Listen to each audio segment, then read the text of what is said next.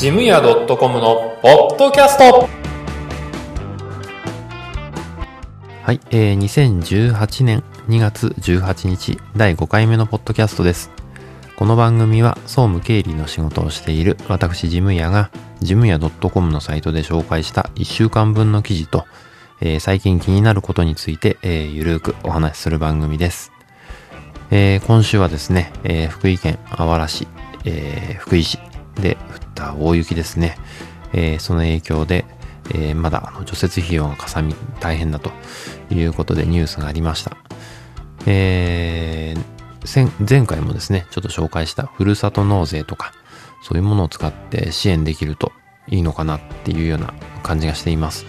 えー離れてお住まいの方はですね、えーこういう支援の方法もあるなっていう感じがしましたので、えー紹介したいと思います。えー、ジムヤ .com の中では、えー今週3つのテーマを紹介しています。え1つ目、えーポッドキャストの収録用マイク、手話 MV5 を使った感想ということで、えーこれが1つ。え2つ目、えー車に関する事務を軽減、メンテナンス費用のみをリースする。えー事務っぽい話ですね。え3つ目、えー確定申告では、えー医療費控除とセルフメディケーション税制、えーどちらがお得ということで、えこの3つの、え紹介をしています。えー事務っぽい話がだいぶ多いですね、今回は。えーポッドキャストの話は私が得意な、得意というか好きな話なんですが、えーそれと事務の話ということで、えーこの3本立てでお話ししたいと思います。え後半でで、後半ではまたあの私のおすすめコーナーということで、えー一つ入れたいと思いますので、えーお付き合いください。では本編スタートです。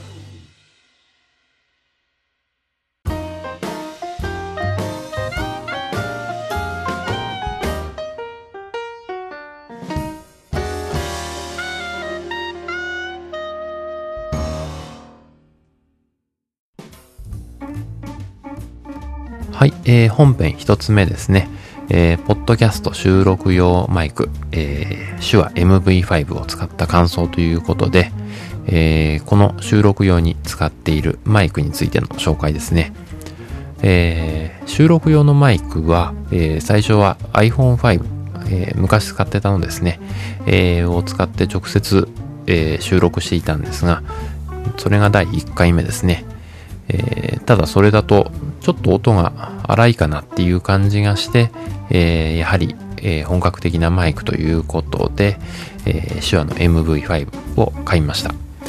で、えーこれのいいところはですね、あのマイクの集音ですね。これが、えー一つの方向、前面に向かって、えー出ている音を拾うということで、前面にある音を拾うんですね。えーなので、後ろの音は拾いにくい、です。なので、喋る、えー人用にはちょうどいいということで、えーポッドキャスト向きかなと。特に一人喋り用向きかなという感じがして、えー買いました。えー音も良くてですね。あと、一番良かったなと思ったのが、えーっと、アプリですね。えーえー手話の、えーこの MV5 シリーズというか、えーこのマイクシリーズに、えーついているアプリがあるんですが、えーこれがですね、えーとてもいいですね。このマイクじゃなくても使えるアプリのようなんですが、一応あの、イコライザーとか、えーそういうのがついていますので、えー本体の音から、本体のマイクから iPhone とかですね、えーの本体のマイクから直接、え収録するということもできます。えー収録した、録音したファイルは、え私の場合は Dropbox に一回上げて、で、えその音声をパソコンにダウンロードして、で、それを加工してっていうことをしているんですが、えーなので収録できればなんとか、えー編集もできるということでパソコンがなくてもとりあえず、えー機材があればなんとかなるっていう状況ですね、えーそんな環境を実現してくれるのが、うん、手話の MV5、えー他にもですねこのシリーズがあるんですが、えーこの丸い形とコンパクトな小さな形ですね、えーこの形が割と気に入っています。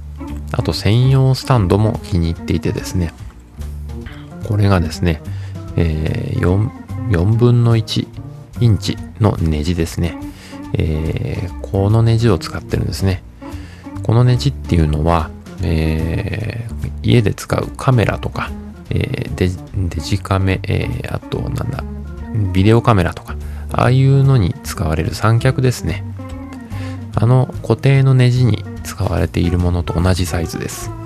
なので、えー、収録をするときにですね、ポップガード今つけてるんですが、えー、ちょうどカメラの三脚に合うもんですから、カメラの三脚にポップガードをつけて、えー、マイクも今三脚につけてますけどね、えー、まあ、マイクスタンド代わりに、えー、家のものが代用できるっていう面ではすごくいいなと思っています。えー、気になった方はですね、ちょっと見てみてください。え、ホームページの方とかですね、私の記事も参考になればという感じです。えー、ちなみに裏側にボタンとかはあるんですが、えー、あまり使わないですね、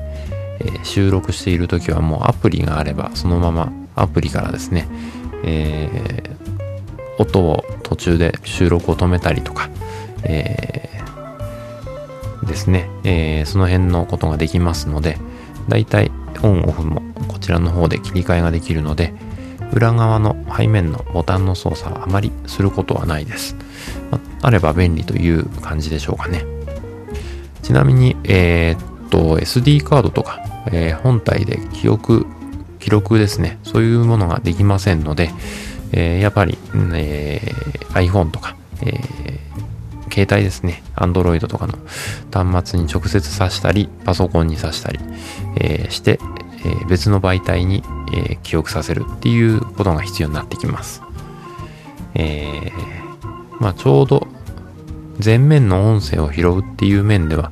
えー、とてもいいかなって、クリアな音が取れますしね、えー、まあ、おじさんの声でクリアな音って言ってもあれですけど、えー、そんな感じです。えー、とても、まあ私は買ってよかったなと思っています。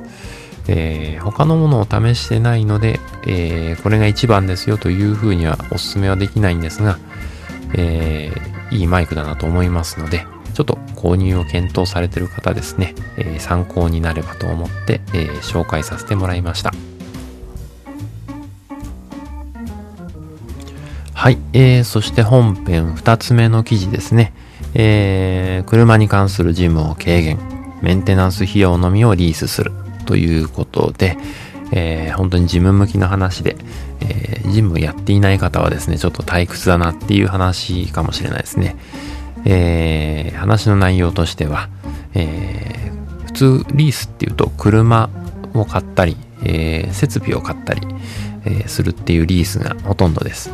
で、最近というか、あの、メンテナンス付きですね、え、のリースが増えてきています。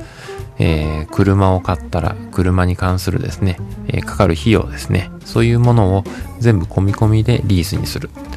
えー、ただちょっと割高かなっていう感じが私は今までしていたんですが、えー、先日ですね、ちょっとリース会社の人と話すことがあって、えー、ちょっと話を聞いてみたら、えメンテナンスリースも流行りなんだけど、割と大きな会社ですね、えメンテナンス費用のみをリースしているというところもありました。えありましたというか、あるようです。えーそんなメンテナンス費用だけリースして、えー、っと、例えばタイヤ交換の費用、オイル交換の費用、そういう費用を、えー、リースにすれば、当然リース会社の、えー、利益も、え上乗せされるわけだから、高くなって、え会社的にはメリットがないんじゃないかなっていうふうに思って、直接その人に聞いたんですね。そしたらですね、あのまあちょっと高くはなるんだけど、えーコストその発生するコストに対する事務費用、これがですね、えー、圧倒的に、えー、減るんだということで、えー、喜ばれているという話でした。えー、車検とか、えー、タイヤ交換、えー、あとオイル交換、その都度ですね、伝票がやっぱ発生します。えー、伝票が発生すると経緯の処理とか、えー、しなければいけないし、えー、タイヤを買います。えー、ちょっと大きめの修理になります。えー、そういった費用がですね、えー、まあ、修理の費用はちょっと別途かかると思うんですが、まあ、日常使う範囲の細かい修理ですね。その辺はメンテナンスリースに含まれると思うんですが、そういったものの費用が、え、全部毎月の同じリース料という枠の中でですね、収まるということなんですね。えー、書類もその分減りますし、えー、事務の手間は本当に減ると思います。えー、運送会社とか、えー、タクシー会社とか、えー、営業者が多いところ、え、そういったところはとてもメリットがあるんじゃないかなと思います。え、他にもですね、なんかメンテナンスが必要なものが、え、多いっていうところについては、こういうメンテナンスのみ、まあ、メンテナンス付きのリースでもいいと思うんですけどね、あの、検討してみてはどうかなと思います。メンテナンスのみをリースするっていう会社は多分、資金に余裕があるんでしょうね。あの、購入は多分一括で、えー、安く買えて、で、えー、それにかかる、資産にかかるメンテナンスだけを、えー、リースした方が、えー、事務のコスト削減につながるという考え方だと思います。えー、ちょっと面白い考え方だなと思って、ちょっと紹介させてもらいました。えー、ジムに関係ない人はちょっと面白くないなという感じかもしれないですけど、うーん、まああれですね、えー、車を利用する側の人にとってもメリットはあると思います。えー、会社でこう自分の使ってる車両のですね、え、タイヤの費用、えー、臨時書を出して、え、購入して、えー、っていう手間がこの場合だと多分なくなりますね。えー、タイヤの費用も、タイヤ交換の費用もメンテナンスリースの中に含めておけば、えー、その費用は、えー、リース料の中で賄われますので、えー、面倒な値引き交渉とか、えー、倫理書の提出、えー、承認、えー、そういったことですね。そういった労力はだいぶ減るんじゃないかなと思いますので、えー、もしですね、えー、事務の関係、えー、しない方でも、えー、提案としてこんなことはどうでしょうかという話をしてみてはどうかなと思います。これ最初よく話さないとですね、えー、理解してもらえないと思いますので、えー、どれぐらいの手間が省けるのかっていうところを具体的に詰めたところで話をするのがいいかもしれないですね。えー、今回はですね、え、メンテナンスリース、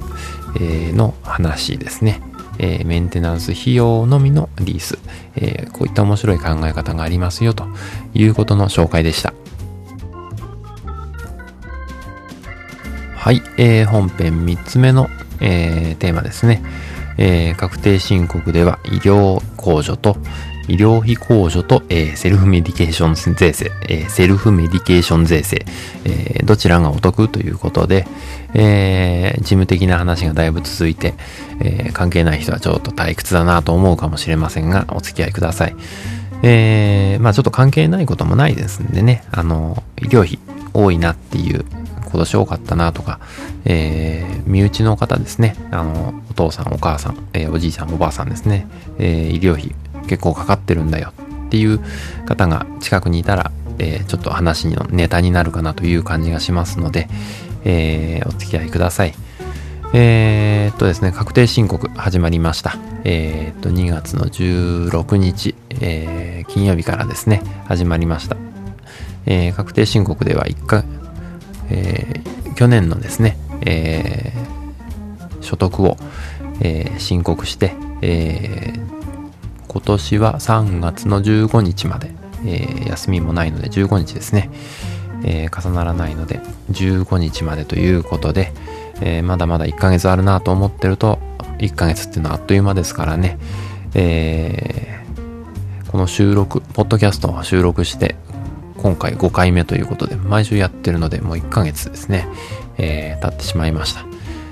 初めて1ヶ月というのはあっという間ですね。うん。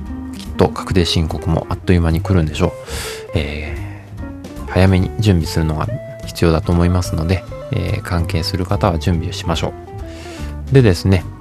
えー、医療費控除。えー、これは結構有名なので、昔からある制度なので、えー、説明もそんなにいらないかなという感じはするんですが、えー、念のためお話ということで、えー、医療費控除ですね、お医者さんにかかった費用、え、がですね、1年間、えー、10万円以上。で、えー、年収がですね、えー、200万円未満の方は、えー、その年収のですね、年収、総所得額、年収と所得ってのはちょっと違うんですよね。えー、所得額の、えー、5%を超える部分が、えー、控除できますよということで、えーまあ、それだけ払ってればっていう話なんですが、えー、控除されます。こういう制度がありますっていうことですね。まずこの制度を知っていただきたいです。で、えー、去年まではですね、えー、領収書の添付とか必要だったんですが、今回は、えー、領収書は保管しておけばいいということで、え、支払いの明細をつけてくださいねということに変わりました。まあ、今まで領収書をつけてたってこと自体、時代遅れな感じがしますね。えー、税務署に提出された大量のレシートとか領収書ですね。それを一枚一枚、えー、足して確認してたのかなっていう感じはしますけどね。この忙しい時期に。そんなとこまでちょっと目が行き届かないんじゃないかなっていう感じはするんですが、えー、まあそれが今度明細に変わりました。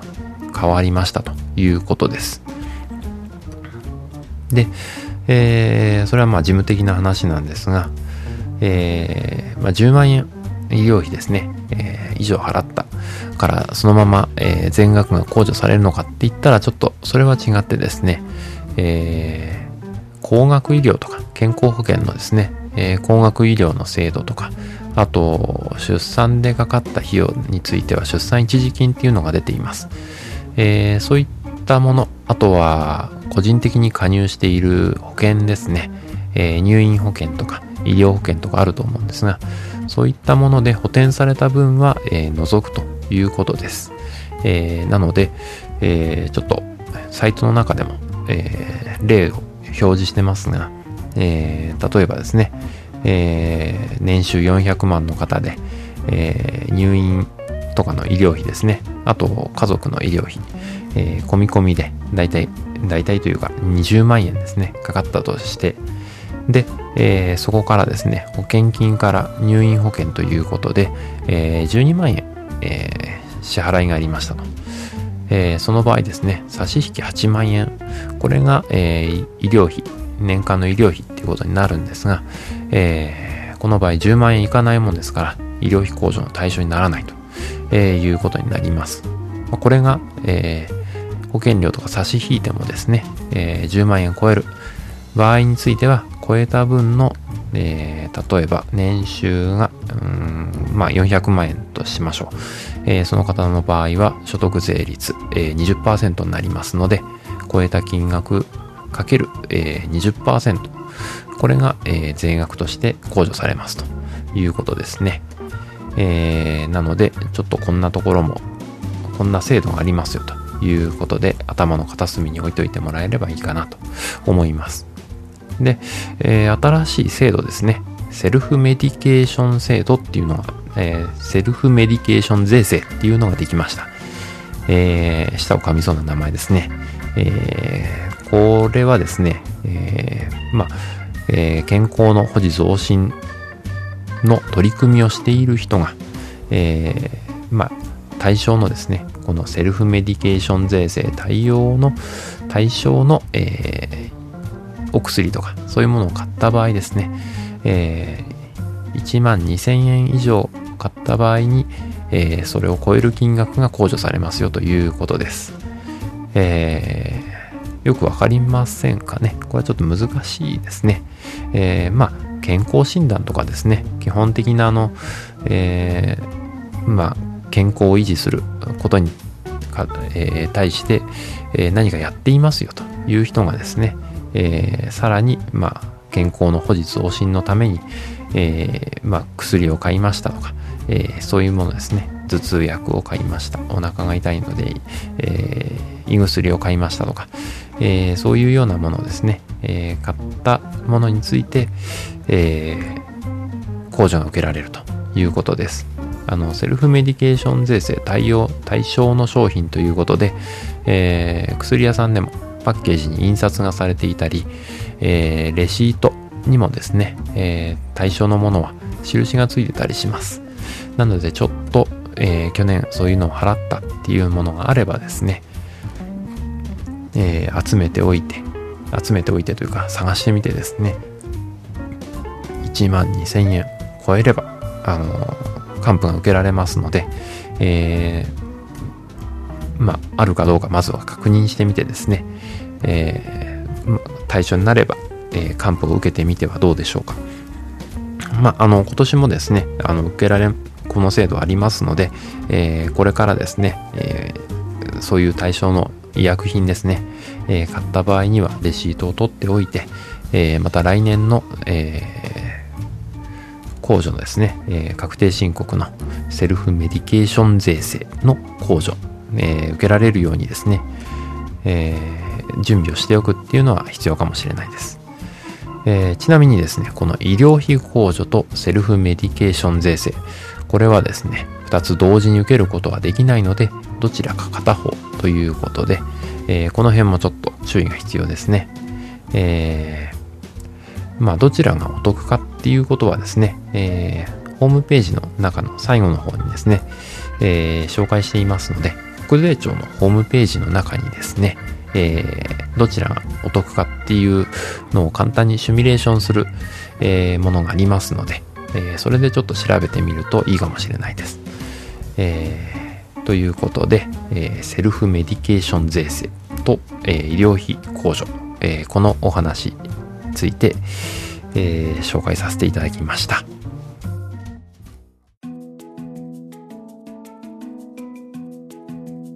はい、えー、それではですね、えー、最近気になるコーナーということで、えー、今回はですね、えー、温泉についてちょっと話をしたいと思います。あんまり奥深い、あの、深く掘り下げたような話じゃないんですけど、えー、やっぱ寒い時ですね、えー、温泉に入るのはいいですね。あの、先日も、えー、家族で、えー、温泉に行ってきました。え、まあ一泊でゆっくりっていうこともできればいいんですけど、えー、日帰り温泉で、えー、慌ただしくじゃないですけど、えー、お風呂に入って帰ってくる。まあ、あの、お風呂上がりの、えー、一杯飲んでですね、えー、帰ってくるっていうような感じでした。えー、やっぱ温泉に入ると違いますね。あの、温浴効果っていうんですかね。あの、お風呂から出た後もずっとあの体がポカポカあったかいままですね、えー、それが維持されるっていう、えー、感じがしてとても良かったですね。あの、一週間の疲れが本当に吹き飛ぶというか、えー、忘れてしまうくらいですね。うん、あの、肩の凝りもですね、えー、なくなるっていう。なんかおじさんみたいな話ですね、本当に。おじいさんみたいな話をしてますが、えー、やっぱあの、年を取ると出てきますね。そういういろいろ体に悪いところとか出てきます。で、えー、若くても疲れとか筋肉痛とかそういうのもですね、えー、温泉に入るとだいぶ楽になったりします。えー、血行が良くなってね、えー、体にもいいことが多いと思いますんで、冷えは万病のもとですからね。あのー、まあ、事務作業っていうのは特に、えー、椅子に座ってデスクワークっていうものが多いですから、えー、体を動かす機会が少ないと思います。えー、意識してこう運動してる人はね、とてもいいと思うんですけど、なかなか運動もできない、えー、あんまりしないっていう方は、えー、温泉でゆっくり使って汗をかく、えー、そんなことをしてみるとですね、えー、1週間の疲れが取れて、えー、またもう1週間、えー、頑張れるっていう、頑張れるっていう、そういう感じになりますんでね、えー、まあ温泉使ってみてはどうでしょうか。えー、そんなことでですね、今回は温泉の紹介でした。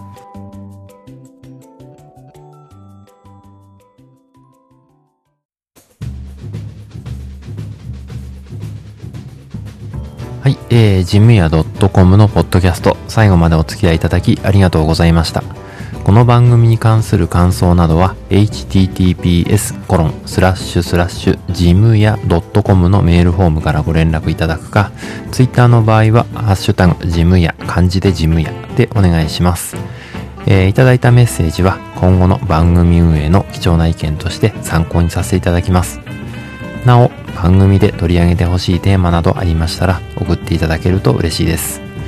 iTunes にも登録していますので、えーそちらの方にレビューをいただくと、この番組が、えー初めての方にも、えー見つけやすくなりますので、よろしくお願いします。というわけで、エンディングです。え世の中はぴょんちゃん、オリンピック一色でですね、テレビをつけるとぴょんちゃん、ぴょんちゃんと、え言っています。えー、金ちゃん、ケンちゃん、ぴょんちゃんじゃないですけど、えーなんだか可愛い響きだなという感じがして、あのー聞くたびに私は笑ってしまうんですが、えー皆さんはどうでしょうか？えー同じような感性の方がいたらですね、えー面白いなと思って、えーいます。えーまだまだ寒い日が続きますがね、あの、体調管理に気をつけて、えー今週もいい一週間をお過ごしください。ではでは。